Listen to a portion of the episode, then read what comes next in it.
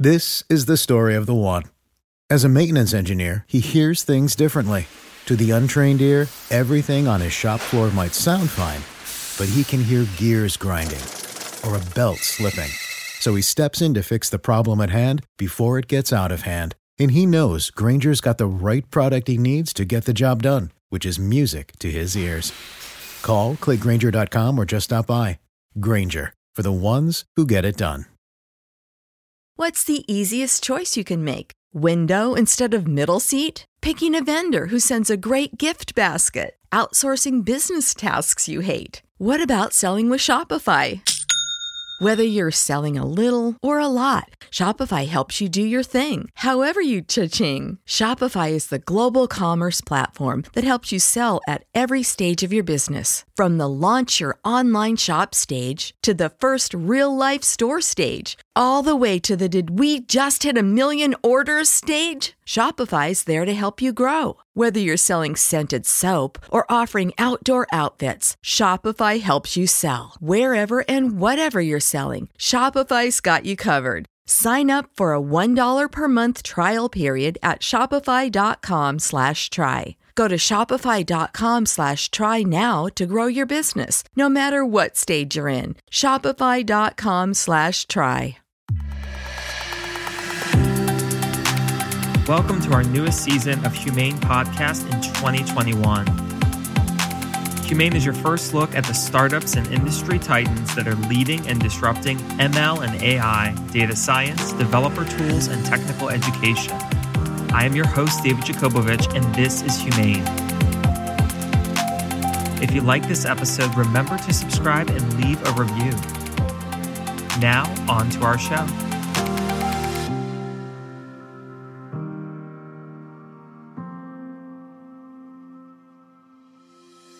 Welcome, everyone, back to the Humane Podcast. Today, we are going to be talking all about data, analytics, decision, and intelligence with the Chief Innovation Officer of SingleStore.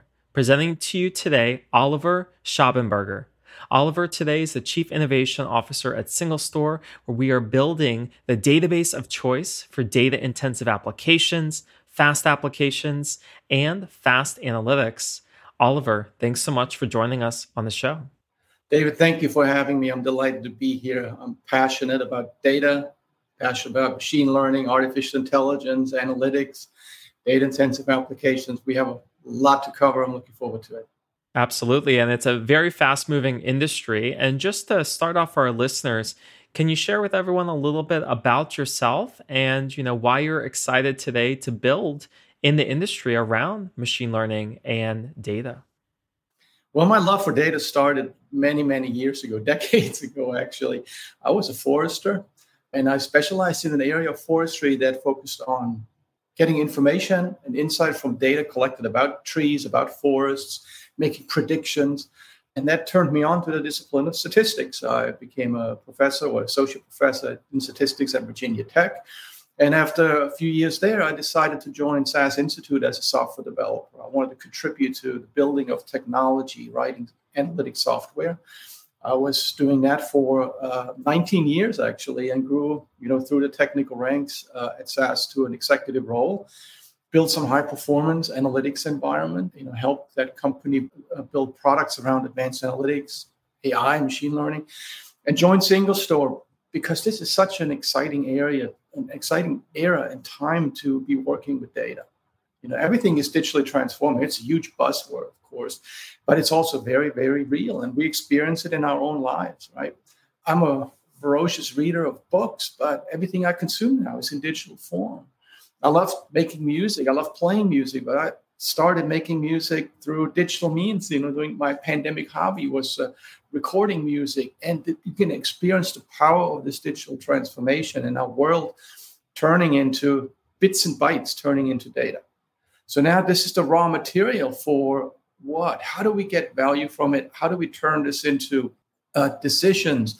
How do we drive businesses with that? Those opportunities are just tremendous, and being at the heart of, you know, this data evolution and revolution is just very, very exciting. And building on great technology, you know, that I can see the future and the next hill and beyond the next hill, uh, that really excites me. And that's why I'm here today. I love it. And as you mentioned, during the pandemic, we have spent so much time with our devices and the data on these devices. In fact, I was spending sixteen hours a day just glued to my device, and only recently now started getting to spend time seeing that there's a physical world. But whether we're living in the digital or physical world, data is everywhere. And as you've mentioned, you've seen a lot of the trends and the changes and the connection between A I, machine learning, analytics, and data. What are some of the connections and insights that you've seen throughout your career, Oliver? As I mentioned, David, I came from a statistical background, and there's a certain view of thinking about data. As a statistician, I think of data as having been generated by some process, some process that involves randomness, stochastic, has a stochastic nature. And the data I work with is a realization of that. So if I want to understand the data, I build a not just a mental model, but a probabilistic model of how the data came about. And once I accept that model as a good abstraction, then I use the model to ask questions about the world.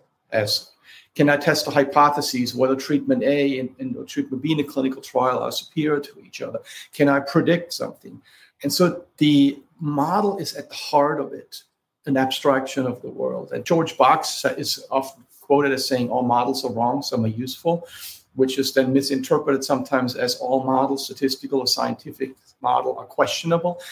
But really what he meant was we abstract for a reason, because we think the abstraction is helpful to take away the noise and see the, the essence of the problem we're studying. And once we have that essence, we can draw more informed conclusions.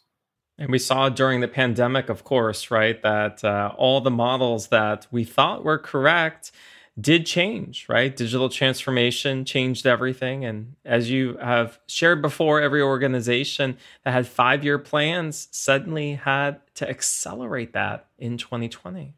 Yes. And we found that many of the assumptions that are going into our established models and our established thinking about industries, about supply chains, they had to be questioned, because we those models were not built on incorporating uh, situations like, okay, I'm in the transportation industry. What happens if nobody travels for the next twelve months? That was just not part of the uh, decision fabric. And so that called into questions a lot of the our thinking and our models. Uh, financial instruments that you would assume would always be liquid all of a sudden were not. So it's a real important learning experience also for us to understand scenario modeling, and not just making a prediction, but in order to support decisions, maybe I can have a decision envelope that tells me worst case, best case scenario, most likely, and that guides my decisions moving forward. I remember I was preparing for an interview, a media interview in March last year, March twenty twenty, and we had just started to get more and more forecast predictions for COVID impact, COVID deaths in the United States, and a new number had come out that day. Or around the day, eighty thousand deaths. And it was shocking to us. It was like, wow. Well, looking back, you know, we know that the, the number of COVID deaths much, much higher, unfortunately. But at the time, that was still very an important use for prediction. We can say the model was wrong. It predicted lower than what, you know, what happened. But it was useful in that it helped us inform policy. So models are not always bad if they're not one hundred percent accurate. They need to be able to guide the decisions, and they need to provide the right abstractions. But we also have a different approach and different thinking now, and that's where machine learning comes in, that I have a problem to solve, and that problem depends on data. Okay, I need to make a prediction or a classification, or I want to visualize something, or I need to find a pattern. Well, I have a plethora of tools I can go about it. Which tool is the best to use in this situation for this set of data? So it doesn't put a probabilistic model as the foundation, but if you will, a more practical approach. What is the best tool to use to solve that problem? And it's where those disciplines, I think, really would benefit a little bit from coming together. On one side, we have a, an approach steeped in mathematical statistics and probability theory. On the other side, it's a more computationally driven approach. And it shows how computer science as a discipline changed its focus from focus on compute to focus on data. It's a very, very good thing. And today in applications, we see a similar change in focus. We call it data-intensive applications. What are those? It's Those are applications where not the C P U, the compute is the constraint, constraining factor, but data is becoming the constraining factor, whether it's the size of the data, the volume, the velocity with which it's moving, the type of data. You know, during the, the big data, the rise of big data, it was not just that there was now more data than we had to deal with before. It was organizations were seeing data in a different form. Clickstream data, behavioral data. That is not the typical data that would uh, that you would store in a system of record, and how do you adjust to it? And there's new information. There are new patterns in the data that I can detect. And what happens if I miss that opportunity and others take advantage of it? So it was also about being able to consume different forms of data in different ways and, and making it, making new decisions on it, make predicting in a different way and recommending in a different way. Right. And there's so many parts of the data science workflow, as you've mentioned, rightfully so, Oliver, that developer tools is at the heart of the matter, whether you're thinking of analytics, artificial intelligence, or machine learning. They apply many different ways to enterprises. In fact, last year I had on both two founders of leading explainable A I and experimental design startups, one Gideon Mendels from Comet M L, looking at different experimentation tracking with the weights and biases on models to make them explainable. I also had featured on the show as well, Chris Van Pelt. Chris Van Pelt is the founder of Weights and Biases, looking also at the model tracking.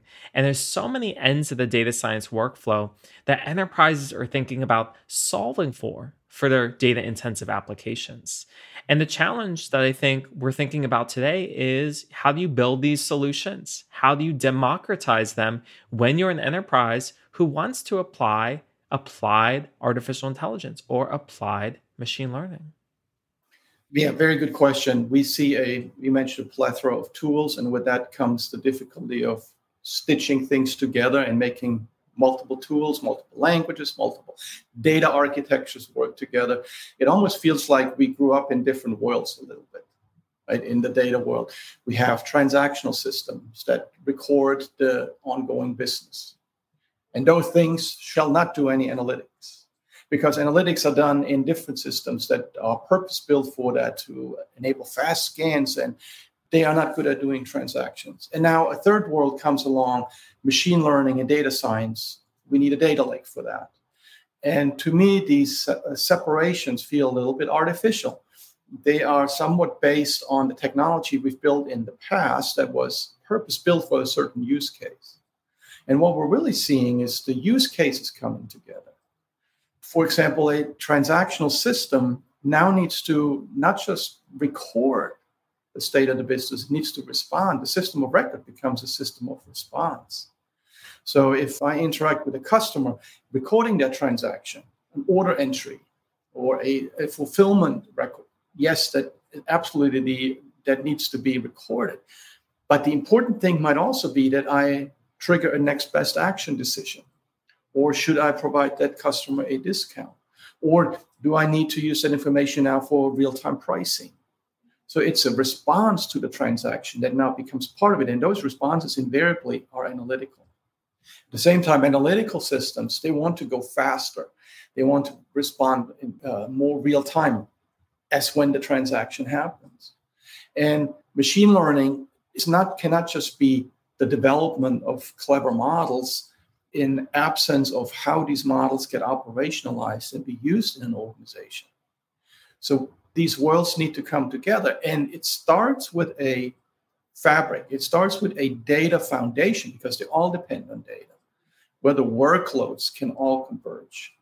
So what I'm, what I'm excited about in SingleStore is that we can serve all these use cases, rather than building these building separate uh, silos and empires that need to be connected. Breaking down the, the silos is much more efficient. You mentioned explainable A I. It's a lot of questions about when I build these models, what are they? We call them A I models or other business logic, or just these are algorithmic decisions that are being made, right? The input is data, some pipeline, some transformation happens, math, math is applied, and outcome is produced. I might predict, or I might assign a customer to a segment, or I might calculate an optimal price, or I might update a credit score, calculate the probability that a transaction is fraudulent. What are the risks associated with those decisions?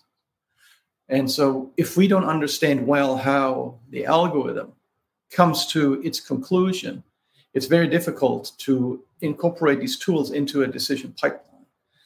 The question of explainability, fairness, uh, transparency of algorithms is not new. We've used algorithms for decades.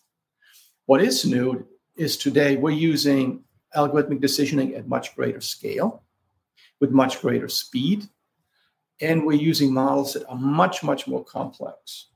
When I worked in statistics, if I would build a model that had fifty or one hundred parameters, it was big. Yet still, I could find ways to relatively easily manipulate the model and understand if I change this variable by that many units, age goes up by one, or you know, in a different zip code, what is my prediction? Although it's not necessarily good practice to just change these you know, variables independently as if they don't are not related to each other. But if you think about large systems we build today, neural networks with millions and millions and billions of parameters, we can't just look at those and say, okay, now I understand how the model works. We need different tools that inform the impact, and we try to glean, if you will, secondhand how these systems react and make decisions. I believe, in my heart of hearts, that we're just in one of those periods where technology evolves, and that we will get to a different class of models that probably will explain itself more easily, that has more contextual understanding, um, rather than, for example, a computer vision model just looking at pixels and based on pixels declaring something. Yeah, and when I think about data, you're so right that uh, I got my career started in actuarial science. So I think much on a similar level, working in spreadsheets and some of the foundational programming languages with parameters for very structured data. And today, a lot of organizations are expanding from structured data to unstructured data, like geospatial data, social media data, video data, sound data, which is providing a lot of new opportunities and complexities on how to tell the story, on how to do that processing. What have you seen around this unstructured data boom that we're seeing today in the industry? We've experienced an explosion of neural network technology over the last ten, fifteen years. Amazing to watch, and amazing, you know, increase in capabilities, in performance, in in reliability, in accuracy. It was, I think, in twenty eleven when, for the first time, a human interpreter was bested in the ImageNet classification. Hold up an image, and then within a couple of seconds or so, you have to identify the objects on the images. That was a watershed moment. Now, what was so important, though, was it was the convergence of three things. None of them were really new, but they came together to give us that those capabilities. It was neural network technology, but we were building much deeper networks than we had done in the past. It was the availability of big compute, and cloud computing made that possible. G P Us made that possible for the neural networks. So we had big compute to solve um, much deeper problems, and we had large amounts of data to train those models well. And it's really those three that brought the sea change in capabilities. And it was the difference between, you know, a, a natural language interaction system, the chatbot, being kind of, mm, that's not working well. And yes, I can see how you can productize this. And since then, we've seen uh, this technology have been game-changing in many industries. Um, autonomous driving, natural language understanding, computer vision. So what's different about those applications compared to A I applications in the past? Everyone knows therapy is great for solving problems, but getting therapy has its own problems too, like finding the right therapist, fitting into their schedule, and of course, the cost. Well, BetterHelp can solve those problems. It's totally online and built around your schedule. It's surprisingly affordable too. Connect with a credentialed therapist by phone, video, or online chat, all from the comfort of your home. Visit BetterHelp dot com to learn more and save ten percent on your first month. That's BetterHelp, H E L P. Introducing WonderSuite from Bluehost dot com, the tool that makes WordPress wonderful for everyone. Website creation is hard, but now with Bluehost, you can answer a few simple questions about your business and goals, and the WonderSuite tools will automatically lay out your WordPress website or store in minutes. Seriously. From there, you can customize your design, pick your brand colors, and add blocks. No custom theme or coding required. You'll get content suggestions that you can keep or revise, and with Yoast S E O built in, we automatically help you get found in search engines. From step-by-step guidance to suggested plugins to an A I-powered help bot, our built-in tools make WordPress wonderful for everyone. Whether you're a beginner or a pro, you can join over two million Bluehost users. Go to bluehost.com slash wondersuite. That's bluehost.com slash wondersuite. The modern A I, data-driven A I and machine learning applications are very, very good at recognizing pattern. And we train them to recognize pattern. So computer vision algorithm, we, we might feed thousands, hundreds of thousands, millions of images, images on which we declare the ground truth. This is a tomato, this is a cat, this is a dog. And through replication, the neural network, and once it trains, it learns to match patterns against the labels we provide. So it's a pattern matching exercise. And these algorithms get very good at it. Now, the neural network will not understand, will not tell you an image, the animal on an image is a cat, because it recognizes fur and eyes and whiskers and ears, but it just recognizes pixels. So when we think ahead, what maybe the next generation of those models might look like, they might be more contextual, build up from individual component models, component models for a four-legged animal, for, uh, for ears, for eyes, for whiskers. And then when it puts it together, said, oh, I think this is a really ugly dog. So no, it's a cat. What made you think it's an ugly dog? It's because this is what I put together. And then you can have, you can interact with the system and understand what, how it draws its conclusion, and then you can correct. Right now, we're not really very good at correcting these neural networks trained on large amounts of data to detect patterns. Other than, okay, I'm trying to figure out what pixels are lighting up for you, what areas of the image seem important, and maybe provide images that provide a counterpoint to this or emphasize this so you can learn better. But the, the capability that's provided us in the meantime are just staggering, are amazing. And that's where I think understanding the limitations of the technology, what it can and cannot do, is also very calming. You know, we, we were talking about machines coming for us in it was right around twenty seventeen, you know, Terminator style, the world's coming to an end and machines are subjugating us. Then it's like, okay, nah, I guess, I guess that's not going to happen, but they're going to come for our jobs. Well, that didn't happen. It's about, oh no, they're going to augment our jobs. Right. And when we look at careers, as you mentioned, looking at like actuary and statistician and econometricians and data analysts, this has evolved into data scientists, data engineering, machine learning engineer, A I specialist, site reliability engineers, and the list goes on.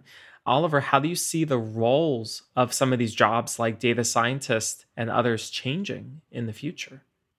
On one end, there's data. And on the other end is decisions and intelligence we derive from data. And in the intermediary, the connecting tissue is analytics and all forms of analytics. I take a very broad definition. So machine learning, advanced analytics, uh, statistics, econometrics, uh, time series ana- analysis, all in there, visualization. That's the toolbox. And artificial intelligence is simply what we do with it. Artificial intelligence means you build a computerized system that does a job or does performs a task or makes a decision that a human could make. So what I see is we have more tools in our toolbox one. So if you do your taxes with tax software, you use an A I system. That is A I.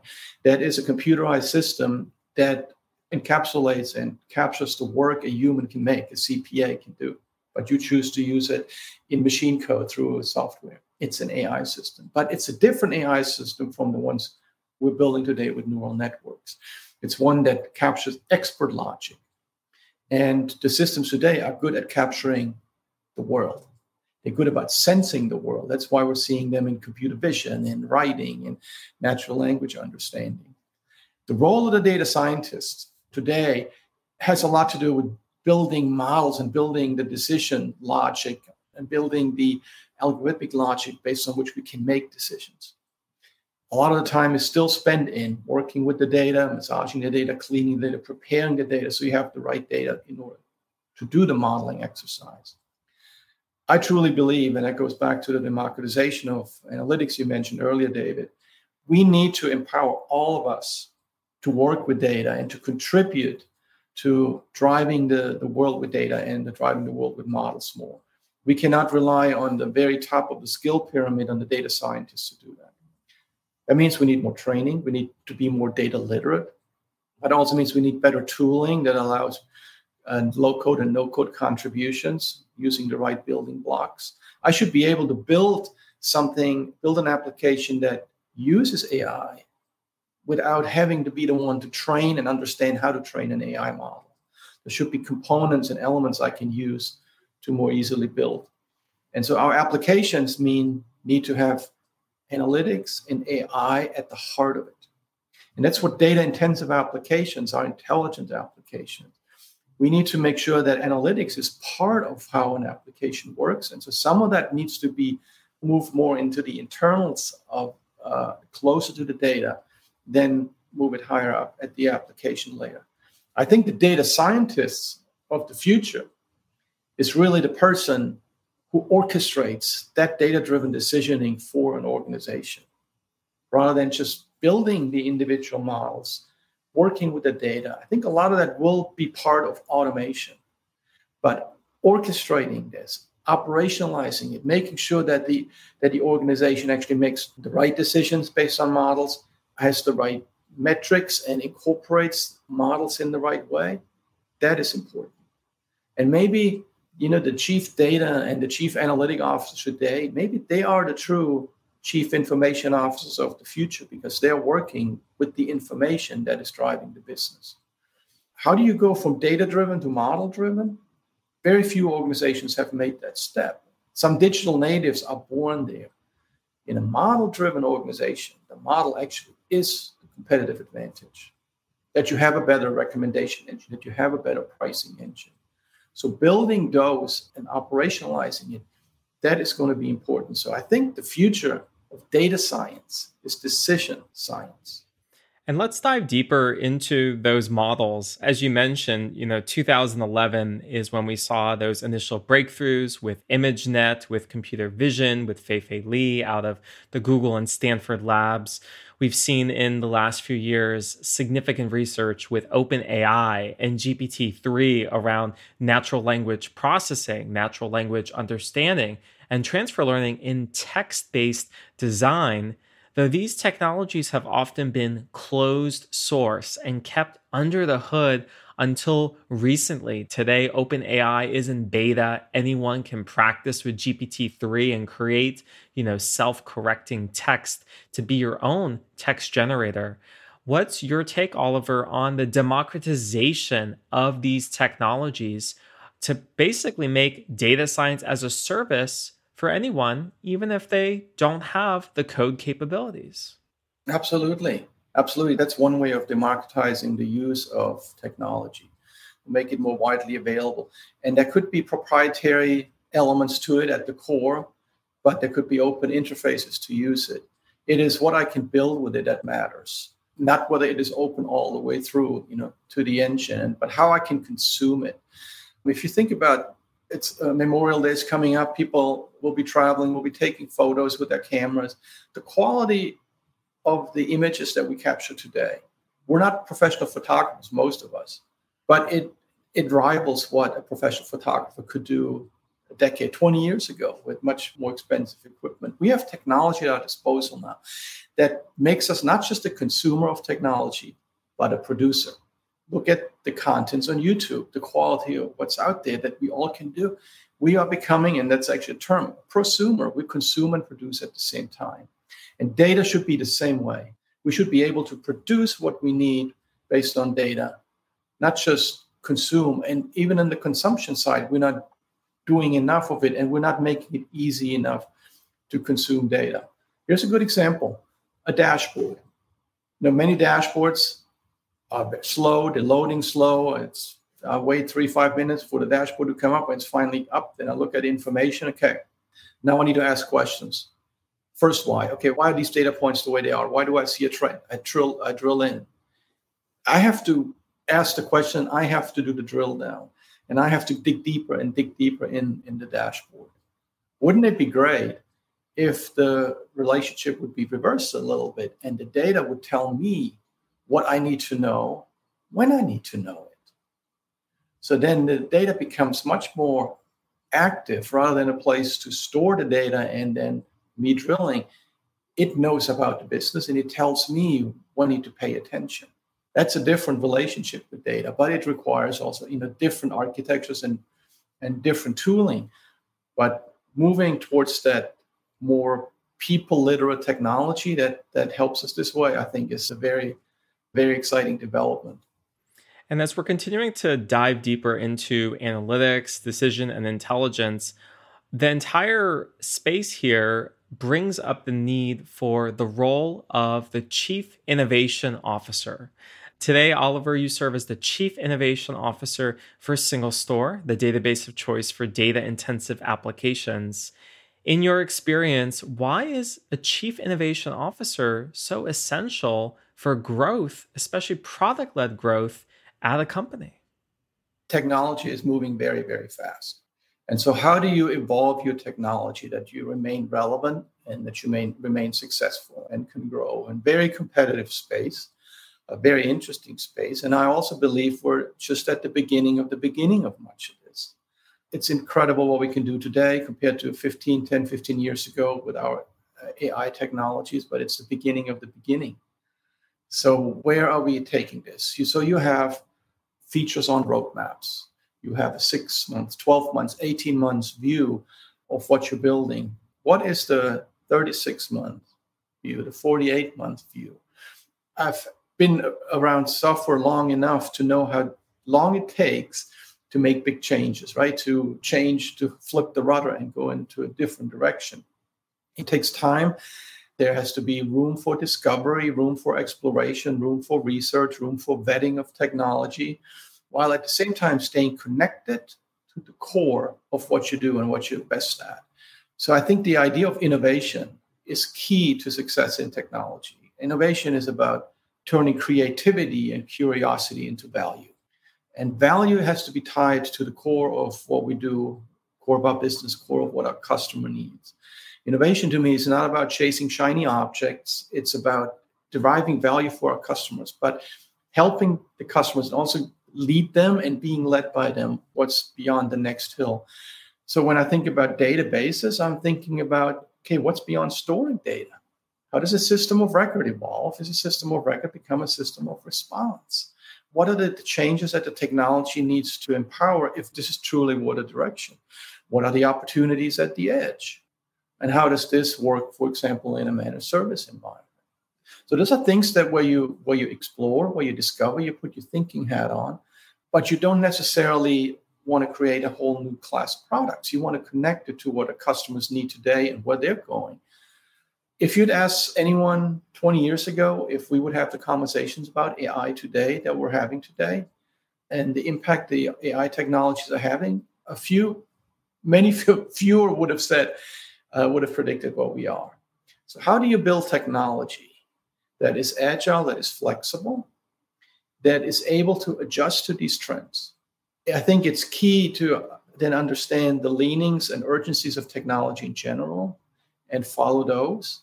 Two important ones I see are connectivity and automation. And I believe a lot of the things we're, we are building and will be building, whether it's in the data space or other spaces, are in support of increasing connectivity and increasing automation. Some think of A I as actually automation of automation.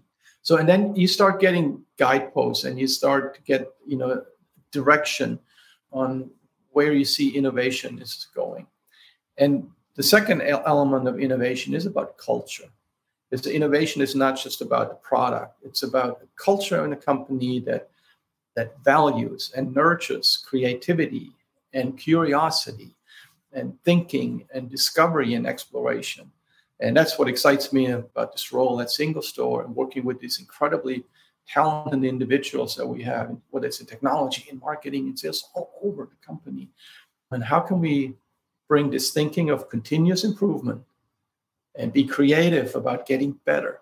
For me, it's not about besting a competitor. It's about us getting better at what we do, us serving our customers better, and always asking the questions, what I do today, am I better at it than I was yesterday? Am I better than two months ago? Am I better than six months ago? Because if the answers are yes, we're heading in the right direction. And so looking at those guideposts for your vision and hopes for the future of SingleStore at thirty-six, forty-eight months uh, out, could you tease for our audience anything that you're excited about for the future of SingleStore? Oh, yes, very excited. We are at an incredibly important part of the data space. As I mentioned, analytical applications need to go faster, need to become more real-time. Transactional systems need to become more analytical. It is all, it is coming to us, to where we have engineered and we have built technology. This thinking of low latency, high concurrency, it is so in our D N A, but it's at the heart of a lot of the friction today in, in data and analytics, that we felt that organizations felt like they had to build separate systems for use cases.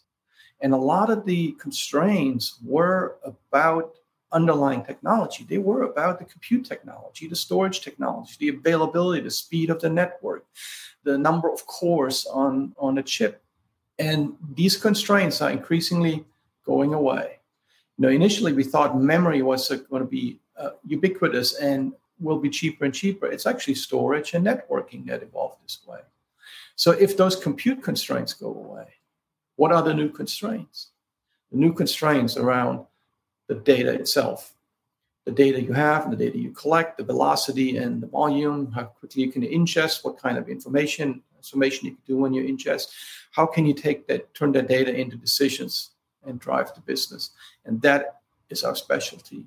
And so having that incredible database at disposal to build those data-intensive applications, to serve those data-intensive applications that are constrained by data, I think that is an absolutely spectacular place to be in. And that's where I uh, just want to hint at uh, the things that we're interested in in extending the capabilities of a database to drive intelligent decisions in organizations large and small.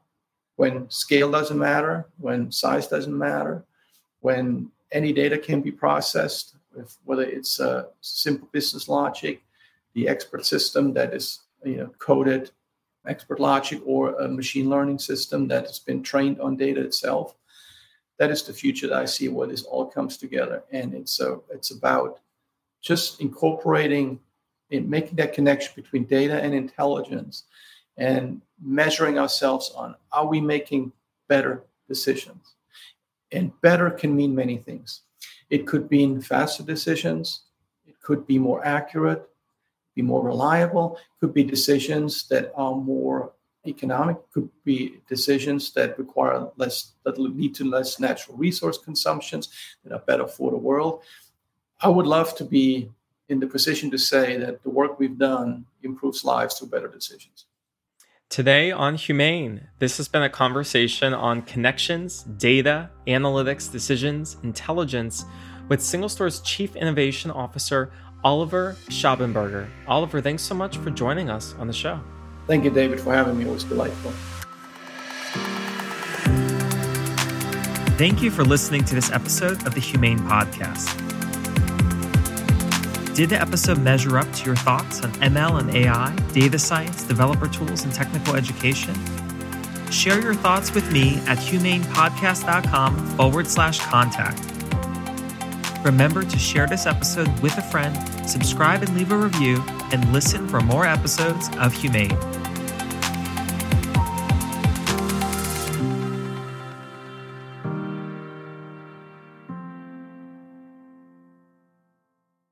It's lunchtime at Tim Hortons, and we're serving up a special deal just for you. Our new five ninety-nine lunch deal includes your choice of any lunch sandwich and a side of crunchy kettle chips. Because what's lunch without a little crunch? And the sandwich choice is all yours, like a ham and Swiss, Chipotle chicken wrap, B L T, and more, made to order just the way you like it. Tim Hortons' new lunch deal. Simple, delicious, and just five ninety-nine. Now that's a good deal. Only at your neighborhood Tim's. U S only. Price and participation vary. Terms apply.